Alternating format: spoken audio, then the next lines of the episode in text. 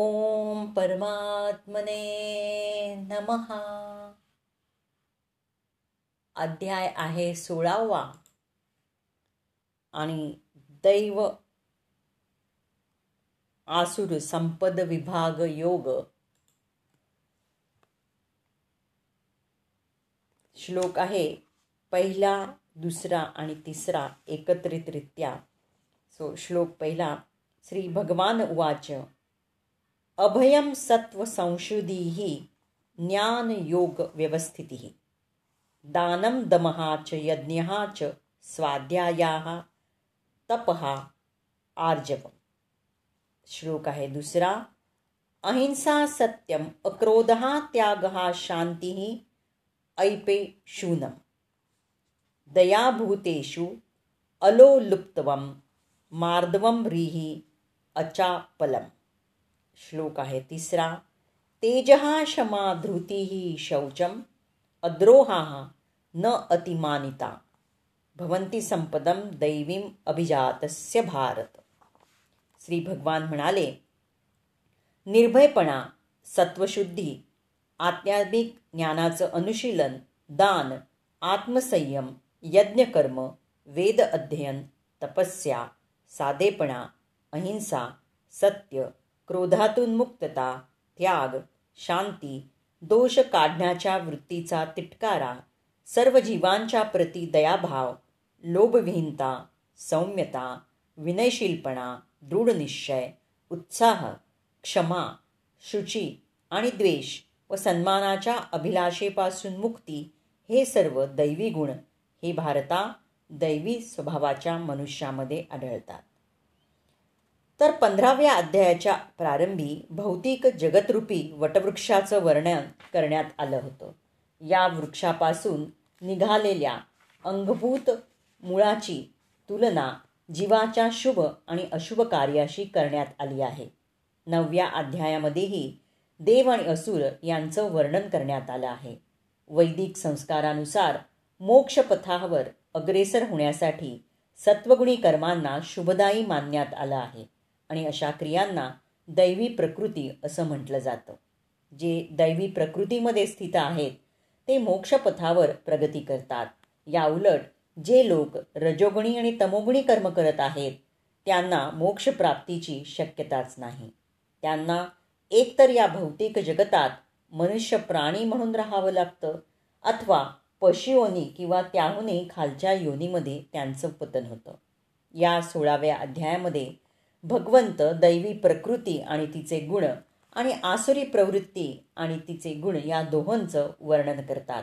त्यांनी या गुणांच्या लाभहानीचाही निर्देश इथे केला आहे. तर दैवी गुणांनी युक्त असा जन्म प्राप्त झालेल्या संदर्भात योजिलेला अभिजातस्य हा शब्द सारगर्भित आहे. दैवी वातावरणात मुलाला जन्म देणं याला शास्त्रामध्ये गर्भाधान संस्कार असं म्हटलं जातं. जर मात्या पित्यांना दैवी गुणयुक्त मूल हवं असेल तर त्यांनी मनुष्याच्या सामाजिक जीवनासाठी घालून दिलेल्या दहा तत्वांचं पालन केलं पाहिजे. भगवद्गीतेतही आपण यापूर्वी पाहण्यात आलं आहे की सद्गुणी मुलाला जन्म देण्यासाठी केलेले धर्मसंमत मैथुन म्हणजे साक्षात श्रीकृष्णच आहेत कृष्ण भावनेकरता जर कामजीवनाचा सदुपयोग केला तर ते कामजीवन निषिद्ध नाही. जे कृष्ण भावनामय आहेत त्यांनी तरी निदान कुत्र्या मांजराप्रमाणे प्रजोत्पादन करू नये. जन्मानंतर मुलाला कृष्ण भावना भावित बनवण्यासाठीच त्यांनी प्रजोत्पादन करावं.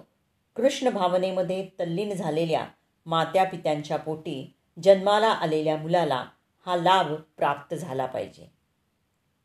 मानवी समाजाचं जन्मानुसार विभागीकरण करणं हा वर्ण आश्रम धर्माचा उद्देश नाही. वर्ण आश्रम धर्मातील विभाग हे शैक्षणिक पात्रतेनुसार आहेत मानव समाजाला सुखसमृद्ध ठेवण्यासाठी ते विभाग करण्यात आले आहेत. हे गुण मनुष्यानं आध्यात्मिक मार्गामध्ये प्रगती करून या भौतिक जगातून मोक्षप्राप्ती करावी यासाठी आहेत वर्णाश्रम धर्मामध्ये संन्याशाला सर्व वर्णाचा आणि आश्रमांचा प्रमुख किंवा आध्यात्मिक गुरु मानण्यात येतं. ब्राह्मणाला क्षत्रिय वैश्य आणि शूद्र या वर्णांचा आध्यात्मिक गुरु मानण्यात येतं. परंतु वर्णाश्रमाचा प्रमुख असणारा संन्यासी हा ब्राह्मणांचाही आध्यात्मिक गुरु असतो. संन्याशांसाठी सर्वप्रथम आवश्यक गुण म्हणजे निर्भयपणा. संन्याशाला विनाआश्रय एकटंच राहावं लागतं. त्याला केवळ भगवत कृपेवर विसंबून राहावं लागतं. जर मनुष्याला वाटत असेल की मी सर्व संघ परित्याग केल्यावर माझं रक्षण कोण करेल? तर त्यानं संन्यास स्वीकारू नये. मनुष्याला पूर्ण दृढ विश्वास असला पाहिजे की भगवान श्रीकृष्ण अंतर्यामी परमात्मा रूपानं प्रत्येक जीवाच्या हृदयात उपस्थित आहेत. ते सर्व काही पाहत आहेत आणि मनुष्य काय करू इच्छितो हे सुद्धा ते जाणतात. मनुष्याला पुरी खात्री पटली पाहिजे की श्रीकृष्ण हे परमात्मा रूपानं त्यांना शरणागत झालेल्या जीवात्म्याची काळजी घेतात. मनुष्याला वाटलं पाहिजे की मी कधीच एकटा नसेन. मी जरी घनदाट अरण्यात राहिलो तरी श्रीकृष्ण मला साथ देतील आणि सर्व प्रकारे माझं संरक्षण करतील. हा दृढ निश्चयालाच अभयम असं म्हटलं जातं. संन्याश्रमी मनुष्याची मनोवृत्ती अशी असणं आवश्यक आहे. नंतर त्यानं आपलं जीवन शुद्ध केलं पाहिजे. संन्याश्रमात पालन करावयाची अनेक विधिविधानं आहेत. यापैकी सर्वात महत्त्वपूर्ण म्हणजे संन्याशानं स्त्रियांशी निकट संबंध टाळला पाहिजे. त्याच्यासाठी एकांतवासात स्त्रीशी बोलणं देखील निषिद्ध आहे. श्री चैतन्य महाप्रभू एक आदर्श संन्यासी होते. म्हणून जेव्हा त्यांचं जगन्नाथपुरीला वास्तव होतं तेव्हा त्यांच्या स्त्रीभक्त त्यांना प्रणाम करण्यासाठी जवळपासही जाऊ शकत नव्हत्या. त्यांना धरूनच प्रणाम करण्यास सांगितलं जायचं. काही स्त्री जातीबद्दलच्या द्वेषभावनेचं लक्षण नव्हे तर स्त्रियांशी घनिष्ठ संबंध टाळण्यासाठी संन्याशाला घालून देण्यात आलेला नियम आहे. मनुष्यानं स्वतःच्या जीवनशुद्धीकरता आपापल्या आश्रमांच्या विधिविधानांचं पालन केलं पाहिजे. संन्याशासाठी स्त्रियांशी निकट संबंध ठेवणे इंद्रिय तृप्तीकरता धनसंचय करणं पूर्णत निषिद्ध आहे. श्री चैतन्य महाप्रभू हे स्वतः आदर्श संन्यासी होते. आपण त्यांच्या जीवनचरित्रावरून पाहू शकतो की स्त्रियांच्या बाबतीत त्यांचं आचरण अतिशय कडक असे. अत्यंत पतित जीवांचा उद्धार करणाऱ्या श्री चैतन्य महाप्रभूंना जरी भगवंतांचे अत्याधिक उदार अवतार मानण्यात आलं असलं ते स्त्रियांशी आचरण करण्याबाबतच्या संन्याश्रमांच्या नियमांचं ते कठोरपणे पालन करत असत. त्यांचा एक हरिदास नामाचा एक पार्षद होता. तो महाप्रभूंच्या बरोबर इतर अतरंगा अंतरंगा पार्षदांसमवेत संघ करत असे. परंतु कोणत्या तरी कारणानं छोट्या हरिदासानं एका तरुण स्त्रीकडे कामवासनेनं पाहिलं. श्री चैतन्य महाप्रभू इतके कडक शिस्तीचे होते की त्यांनी छोटा हरिदासची आपल्या निकटस्थ पार्षदाच्या सहवासातून तात्काळ हकालपट्टी केली.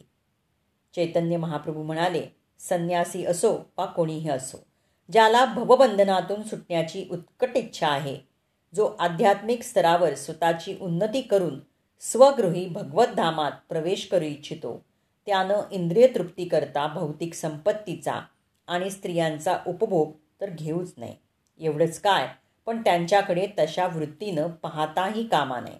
कारण अशा कामुक दृष्टीनं त्यांच्याकडे केवळ पाहणं देखील इतकं निंद्य आहे की अशी कुवासना उत्पन्न होण्यापूर्वी त्यानं आत्महत्या करणं अधिक बरं होईल.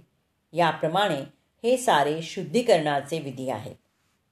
ज्ञानयोगेन व्यवस्थिती म्हणजे ज्ञानाच्या अनुशीलनामध्ये संलग्न असणं. संन्यासी जीवन हे गृहस्थांना आणि ज्यांना आपल्या आध्यात्मिक प्रगतीच्या वास्तविक जीवनाचं विस्मरण झालं आहे त्यांना ज्ञानप्रसार करण्यासाठी आहे. संन्याशानं आपल्या उदरनिर्वाहार्थ दारोदारी भिक्षा मागितली पाहिजे. परंतु याचा अर्थ असा नाही की तो भिकारी आहे. दैवी प्रकृतीमध्ये स्थित असलेल्या मनुष्याचा नम्रता हा सुद्धा एक गुण आहे. केवळ नम्रता म्हणूनच तो दारोदारी माधुकरी मागण्यासाठी न जाता गृहस्थांना प्रबुद्ध करण्याकरता आणि त्यांना कृष्ण भावनेचा प्रचार करण्यासाठी जातो. हे संन्याशाचं कर्तव्य आहे. जर तो वास्तविकपणे प्रगत असेल आणि त्याला आध्यात्मिक गुरुचा आदेश असेल तरच त्यानं सबळ शास्त्र प्रमाणांसहित आणि ज्ञानासहित कृष्ण भावनेचा प्रचार करावा.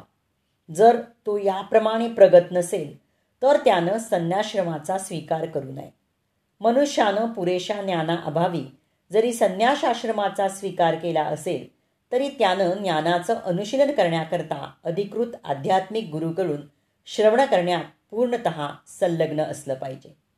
संन्याशाकडे अभय सत्वशुद्धी आणि ज्ञानयोग हे असणं आवश्यक आहे. दान हा पुढील गुण आहे. दान हे विशेषतः गृहस्थाश्रमीयांकरता आहे. गृहस्थांनी आपली उपजीविका प्रामाणिकपणे अर्जित केली पाहिजे. आपल्या उत्पन्नापैकी पन्नास टक्के उत्पन्नाचा विनियोग जगभर कृष्ण भावनेच्या प्रसाराकरता व्हावा. अशा रीतीनं ज्या संस्था कृष्ण भावनेच्या प्रसारासाठी कार्यरत आहेत त्या संस्थांना गृहस्थांनी दान द्यावं. योग्य व्यक्तीलाच दान देण्यात यावं. सत्वगुणी दान रजोगुणी दान आणि तमोगुणी दान असे दानाचे विविध प्रकार आहेत. सत्वगुणी दान हे शास्त्रसंमत आहे. रजोगुणी आणि तमोगुणी दान हे शास्त्रसंमत नाही कारण हा धनाचा केवळ अपव्यय आहे. कृष्ण भावनेचा संपूर्ण विश्वात प्रचार करण्यासाठीच केवळ दान देण्यात यावं आणि हेच सत्वगुणी दान आहे. दम आत्मसंयम या गुणाबाबतीत सांगावयाचं तर आत्मसंयम हा केवळ इतर आश्रमियांकरताच आहे असं नव्हे तर विशेष करून गृहस्थाश्रमियांकरता आहे. गृहस्थाला पत्नी असली तरी त्यानं आपल्या इंद्रियांचा अनावश्यक मैथुनाकरता उपयोग करू नये. कामजीवनाच्या बाबतीत गृहस्थांवर सुद्धा बंधनं आहेत. त्यानं केवळ प्रजोत्पादन करण्याकरताच मैथून करावं. जर त्याला संतती नको असेल तर त्यानं आपल्या पत्नीशी संभोग करू नये.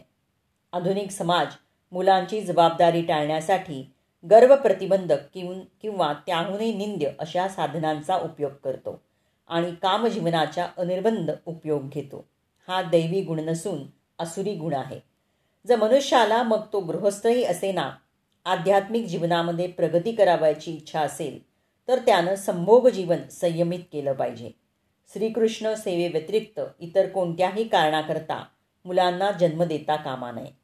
कृष्ण भावना भावित होऊ शकतील. तर अशा मुलांना जर मनुष्य जन्म देऊ शकत असेल तर तो शेकडो मुलांनाही जन्म देऊ शकतो. परंतु अशी योग्यता नसेल तर त्यानं केवळ इंद्रिय तृप्तीकरता संभोग करू नये. गृहस्थांनी करावयाचं आणखी एक साधन म्हणजे यज्ञ. कारण यज्ञ करण्याकरता विपुल प्रमाणात धनाची आवश्यकता असते. ब्रह्मचर्य वानप्रस्थ आणि संन्यास या आश्रमातील इतर लोकांकडे धन नसतं. त्यांना भिक्षा मागून स्वतःचा निर्वाह करावयाचा असतो. म्हणून विविध यज्ञ करणं हे गृहस्थांसाठी संमत आहे. वेदामध्ये गृहस्थांकरता अग्निहोत्र हा यज्ञ सांगण्यात आला आहे. परंतु सद्यस्थितीत असा यज्ञ करणं हे अत्यंत खर्चिक आहे आणि हा यज्ञ करणं कोणत्याही गृहस्थासाठी शक्य नाही. या युगातील सर्वोत्तम यज्ञ म्हणजे संकीर्तन यज्ञ. महामंत्राच्या कीर्तनानं हा यज्ञ अतिशय स्वस्त आहे.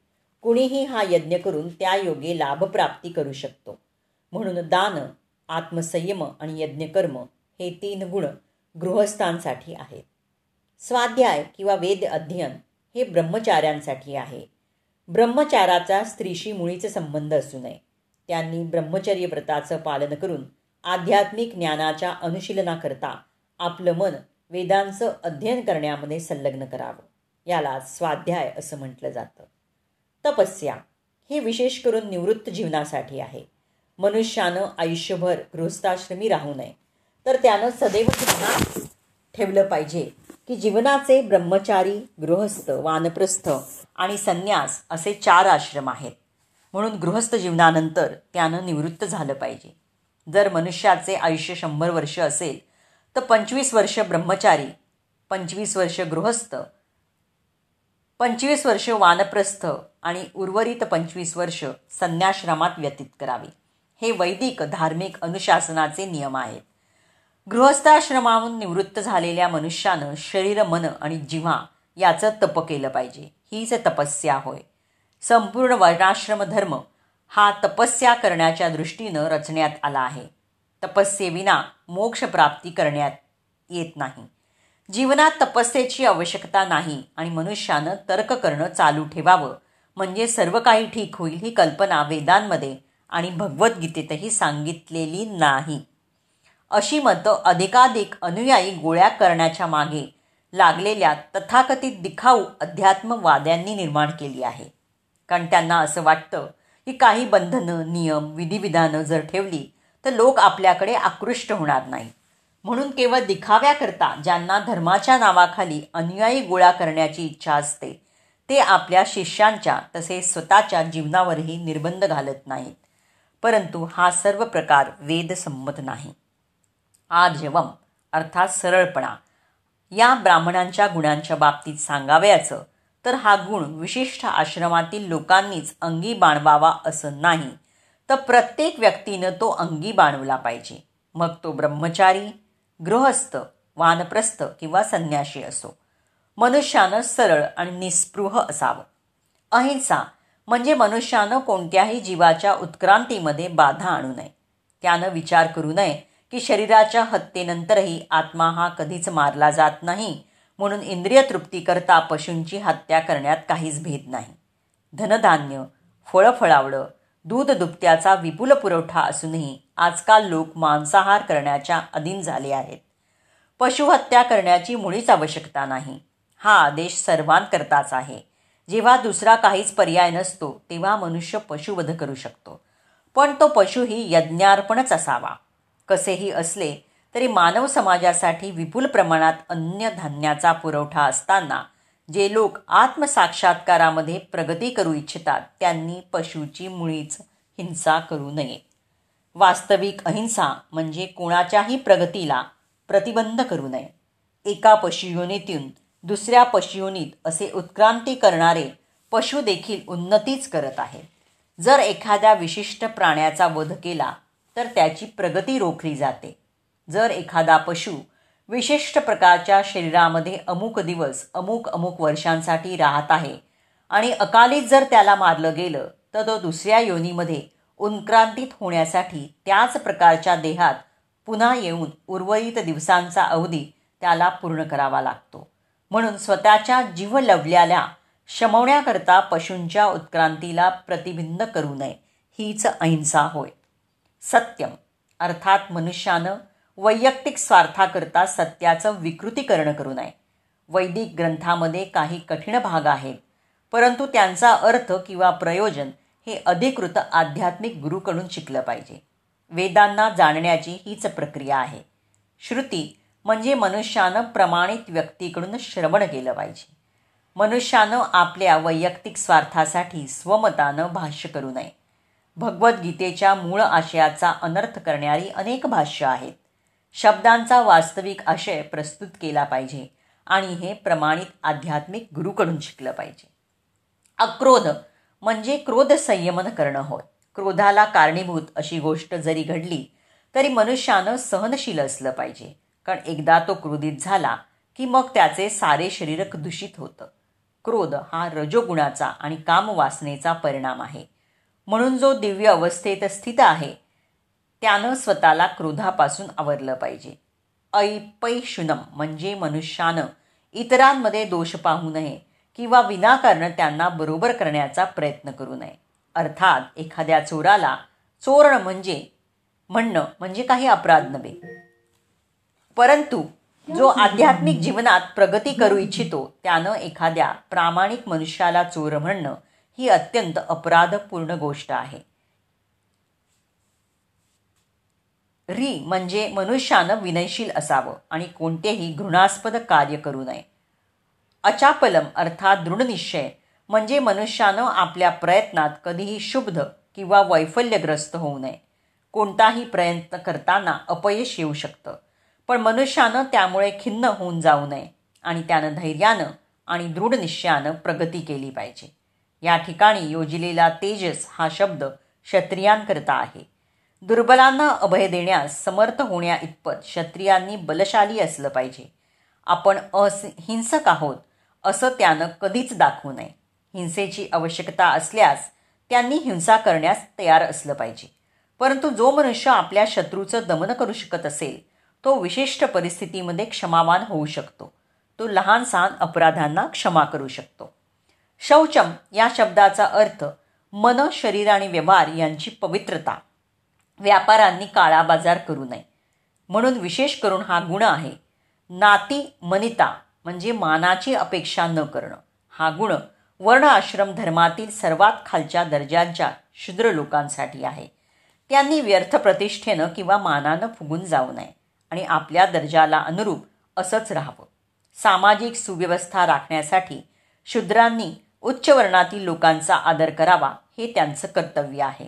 या ठिकाणी वर्णन केलेले सर्व सव्वीस गुण हे दिव्य गुण आहेत. विविध वर्ण आणि आश्रमांनुसार या गुणांचं अनुशीलन करण्यात यावं. सारांश हाच आहे की भौतिक परिस्थिती जरी दुःखकारक आणि प्रतिकूल असली तरी सर्व वर्गातील लोकांनी जर या गुणांच्या अभ्यासाद्वारे विकास केला तर ते हळूहळू आध्यात्मिक साक्षात्काराच्या सर्वोच्च स्तरापत प्रगत होऊ शकतात. तर श्लोक चौथा आपण उद्या बघूयात.